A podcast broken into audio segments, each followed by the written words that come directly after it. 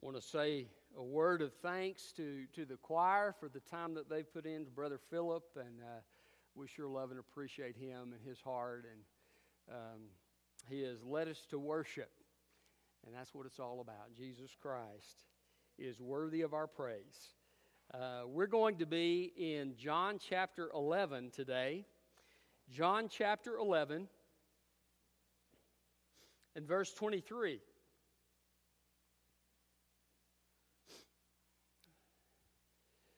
When Jesus had died, they'd placed him into a rich man's tomb in fulfillment of prophecy.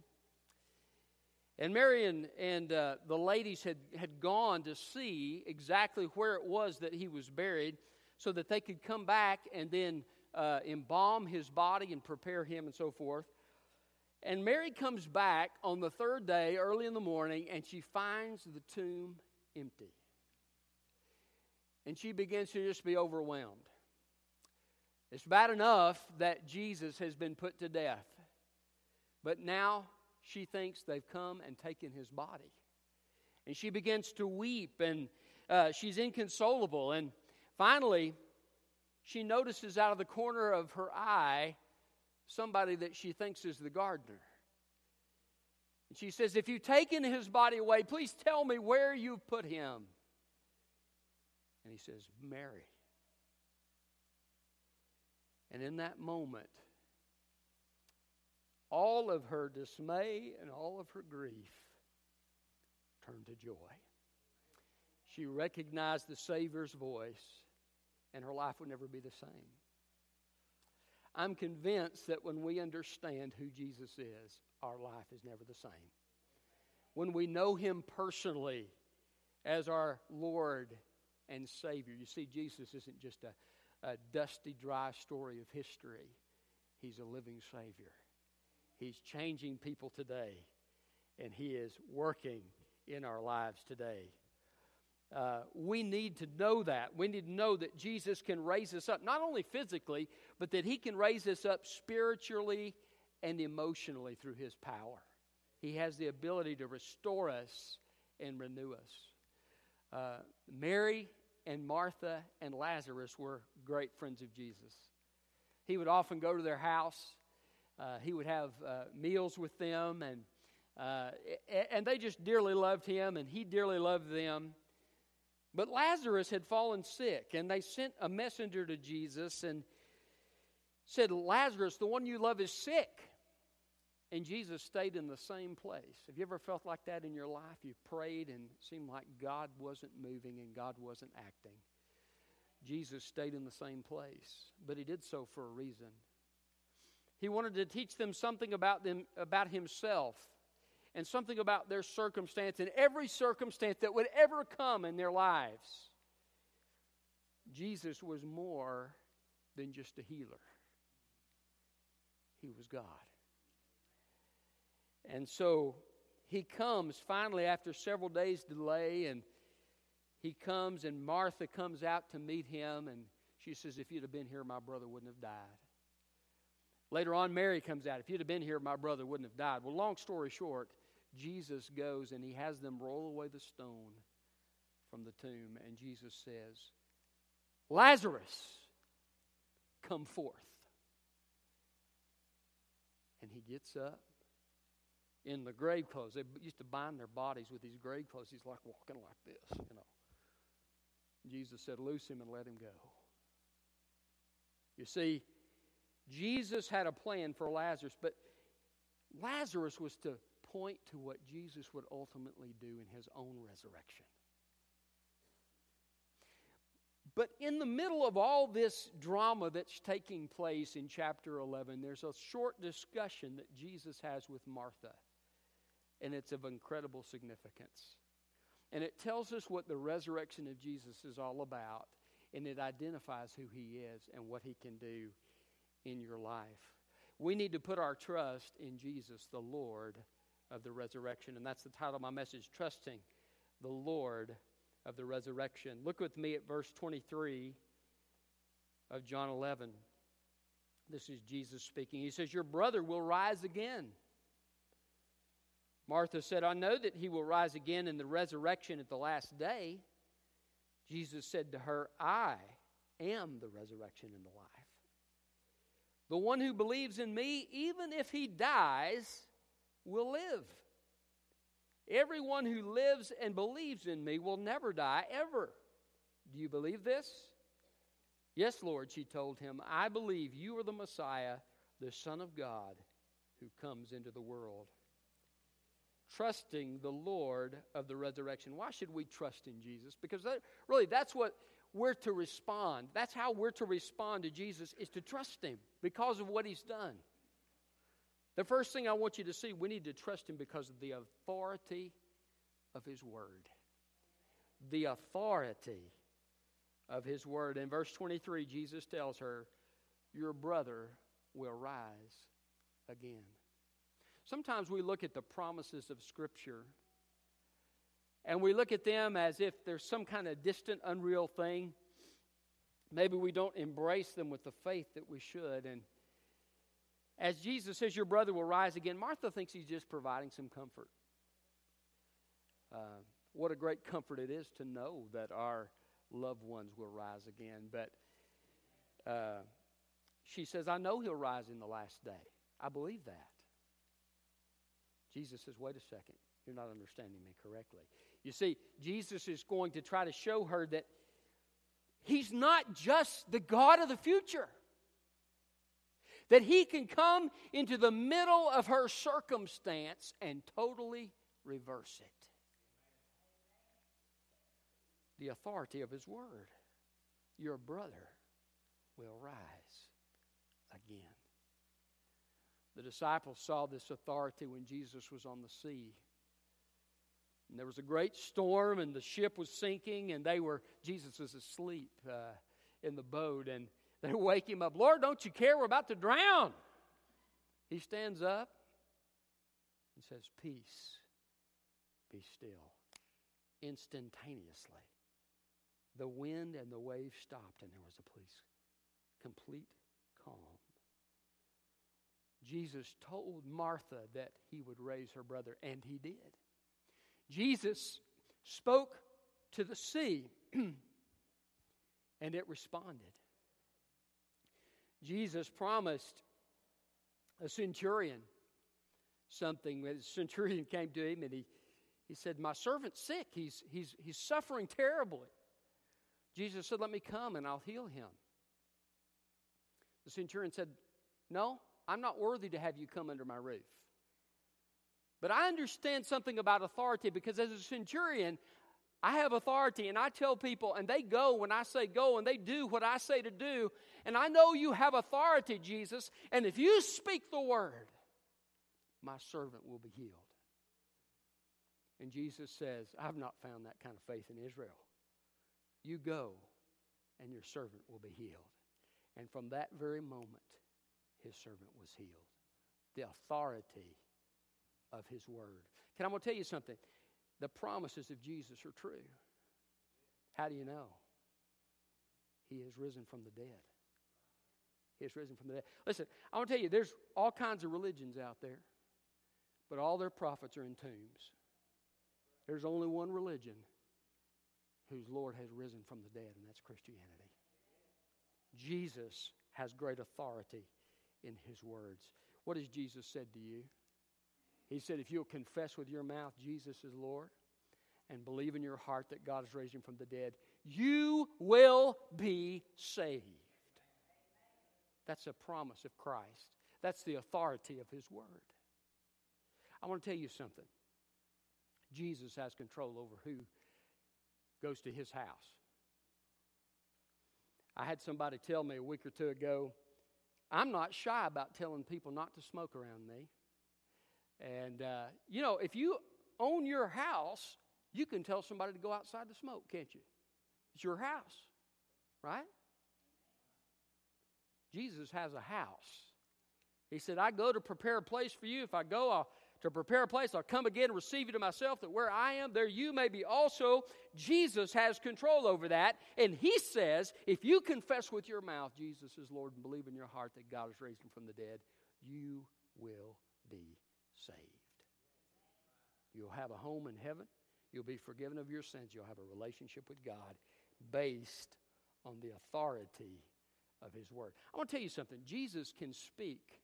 You're, if you're a child of God here today, I want you to know something. You have a great privilege. You have a Lord that loves you, who responds to your prayers, who cares about the needs and concerns of your heart, who comes alongside you when you're broken to help you. And you can come to Him in prayer and you can cast your care upon Him, for He cares for you. And He can speak into the situation that you find yourself facing, and in an instant, with the authority of His Word, He can change things. That's the God we serve. You ought to trust Him because of the authority of His Word. The other reason that you ought to trust Him is the power of His strength. The power of His strength. Jesus tells her, Your brother will rise again. And Martha says, I know he'll rise at the resurrection of the last day. Jesus says to her, I am the resurrection and the life. The one who believes in me, even if he dies, will live. What's he telling her? He's telling her about his power. I have the power to raise the dead, Martha. You don't understand. You don't have to wait for the last day. I am the resurrection. It's all about me. Listen, I want to tell you something. You want to be raised and be glorified in a glorified body and go to heaven, there's only one way to find it, one place to find it, and that's Jesus Christ. In the name of Jesus, you can go to heaven. It's the power of His strength. He can raise you up. Isn't it going to be a wonderful thing to see those who have lameness in their legs walking? Those who have blindness in their eyes seeing? Those who have emphysema and asthma and allergies healed? Those who have been broken with cerebral palsy or, or all of these other diseases in one instant of time, when God gives the command and Jesus comes back, the dead will rise and they'll rise with glorified bodies. That's the power of His strength. The power of His strength. But His power isn't just in raising the dead, His power is bringing life to human hearts because in verse 26 He says, Everyone who lives and believes in me will never die, ever. And what's he saying here? He just said, You're going to die and then you're going to be raised. Now he says, You'll never die. What's he talking about here? He's talking about spiritual life. Jesus had a discussion with Nicodemus. He said, Nicodemus, you're a religious leader. You know a lot of scripture. You've been involved in the worship here at the temple, but I'm going to tell you something unless you're born again, you'll never see the kingdom of God. What's he talking about? That spiritual birth that takes place when a person places their faith and trust in Jesus Christ. There's a change that takes place within. Listen, I'm convinced there, there are people that um, can help the sickness of a human body, right? They're doctors. We go to the doctor when we get sick, right? They can help. Them. But listen, I want to tell you, I think the hardest thing in the world to do is to change a human heart. But you see, Jesus can do that as well. The power of his strength. Ask Mary Magdalene. Seven demons inhabited Mary Magdalene. She was a prostitute. She was broken. She was a sinner and known by everybody as a sinner. Thought she had no hope until she met Jesus. And Jesus changed her heart, changed her life. And she was the one who saw Jesus first after his resurrection. Isn't that neat? Jesus is in the business of restoring hearts, changing hearts, renewing, restoring lives, lifting up the broken. That's the God we serve. That's the power of His strength. I want to tell you something. There's no sin that Jesus can't overcome or forgive. The power of His strength is so amazing. And I'm going to tell you something. His power can carry you through as a child of God, His power can sustain you. Listen, because I live, you also will live. You see, because of Jesus' resurrection, we can know that no matter what we face, Jesus can sustain us, He can bring us through it, He can deliver us out of it, whatever may be the will of God. And then one day we're headed to glory. How do we know that? The power of His strength. My dad, we used to, to do weightlifting together. When I started, I was about eighth grade, and we, uh, and he had this ritual, and, and my brother and I still laugh about it to this day. He, he's a very strong guy. He's a really strong guy, and he's, he'd laid off of lifting for a long time, and he's, oh boy, I just don't know if I can get this 200 pounds. It's been so long, you know. Uh, I, I just don't know if I can get it. And, and he would get down there and boom, boom, boom, boom, boom, boom, boom, boom. And he would do that regularly. Tick us off because neither one of us could bench press at once. I don't know if I can do this. So he'd say, Do you think I could lift this, boys? You know what my answer began to be? Yeah. I think you can. Why? Because I knew the power of his strength. I'm going to tell you something. If you know the power of Jesus' strength, anything you face in life, there's nothing he can't lift. The power of his strength. Trust him. Trusting in the Lord of the resurrection. Why should you trust him? The authority of his word, the power of his strength, and finally, the identity of his person. The identity of his person. He asked Martha if she believes his statement, and she says, Yes, Lord. And by the way, let me just say this about Martha. Martha is often known for her busyness, but I want to tell you something. Martha was a great lady of faith.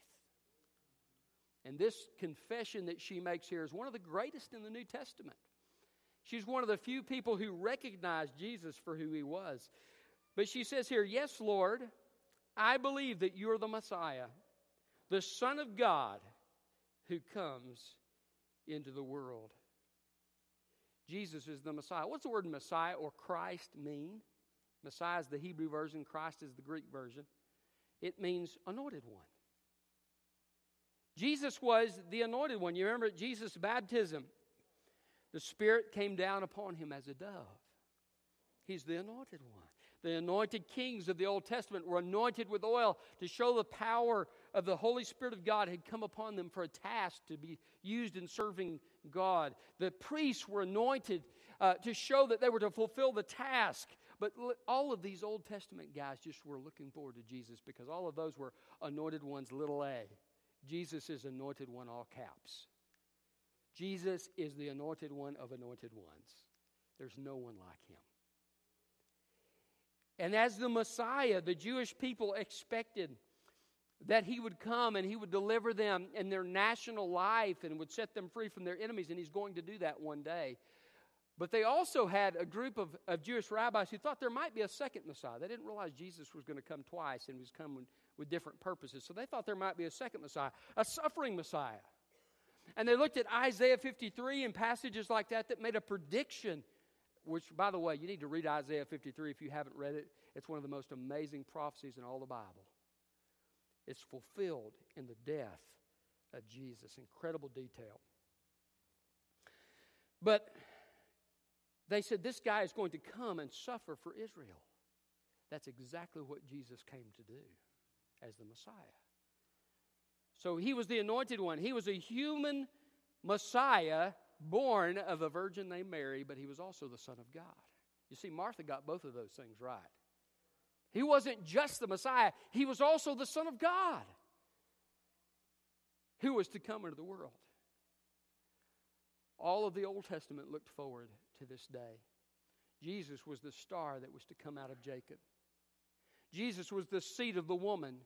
Jesus was the seed of Abraham through which all the nations of the earth would be blessed. Jesus was the seed of David who would rule and reign on his throne forever. That's the identity of his person as the Messiah. But he is also the one of whom Isaiah speaks he says, Unto us a child is born, unto us a son is given, and the government will be upon his shoulders, and his name will be called Wonderful Counselor, Mighty God. The identity of his person. Jesus elsewhere in John says, I'm going to lay my life down and then I'm going to take it up again.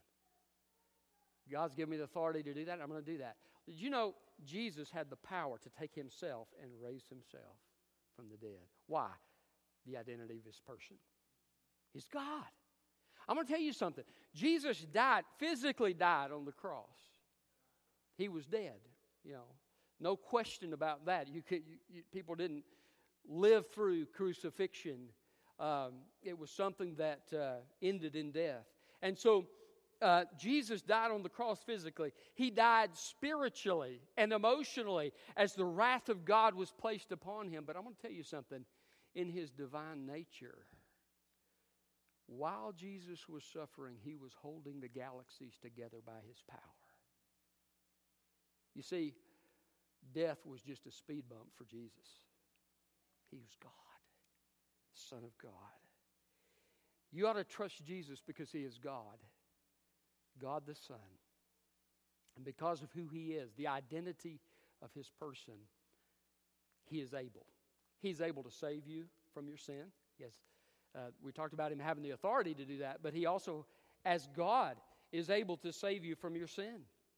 Um, as God, he is able to determine whose sins are forgiven. You remember, you remember the discussion he had? They, they brought this, this man down through the roof of the house. They dug through the roof. Wouldn't that be exciting if while I was preaching, somebody dug through the roof and let this guy down on you, y'all probably wouldn't be listening to me. You'd be looking up, well, you know. Uh, and uh, but this took place, and Jesus looks down at him and he says, Son, your sins be forgiven. And the Pharisees start whispering, Who's this who forgives sin? Only God can forgive sin. Do you know what? Their theology was correct. Only God could forgive sin. The only problem was they weren't willing to acknowledge that Jesus was God. And so Jesus says, Well, which is easier to say, I forgive your sins, or to say, Rise, take up your bed and walk? I'm going to show you who I am. Rise, take up your bed and walk. And the man gets up, takes his bed. I, I bet he's kind of jumping and maybe, maybe doing a little dance or something. I don't know. But he's excited. Eh, the power of Jesus. And, and Jesus says, Look, I want to tell you something. I'll show you who I am, and I have authority to forgive sins. That's what happened on Resurrection Sunday. Jesus showed us who he was. He said, It's easy to say, I forgive your sins. Let me show you. And he rose from the dead. And his last words to his disciples were Go into all nations and make disciples of them. Because this is what I've come to do. I've come to bring forgiveness. Aren't you glad that Jesus' forgiveness isn't limited to one group of people? Every tribe, every nation, every socioeconomic level, doesn't matter. Jesus loves you. He died on the cross to pay the price for your sin personally. And then he rose again to show you that he has the authority as God to forgive those sins. If you don't know Jesus Christ, I'm going to give you an opportunity here in a moment to begin a relationship with Him today. I, I, can think of no greater way to celebrate Easter than to surrender your heart to Jesus Christ and receive His forgiveness. And you can see what His forgiveness will do in your life. And uh, I want you to know Jesus, you, you ought to trust Him. Why? The authority of His Word, the power of his strength, and the identity of his person. He is worthy of your trust. Let's go to Lord in prayer. Father, we, uh, we just thank you for this great word that our Savior is the resurrection and the life. Those that believe in him, though they die, yet they will live, and those who live and believe in him will never die. Lord, I pray for anyone here today, God, that is unsaved, that don't have a relationship with you. There's never been a time in their life where they have put their trust in Jesus Christ, repented of their sin to receive his forgiveness. And Lord, I just I pray that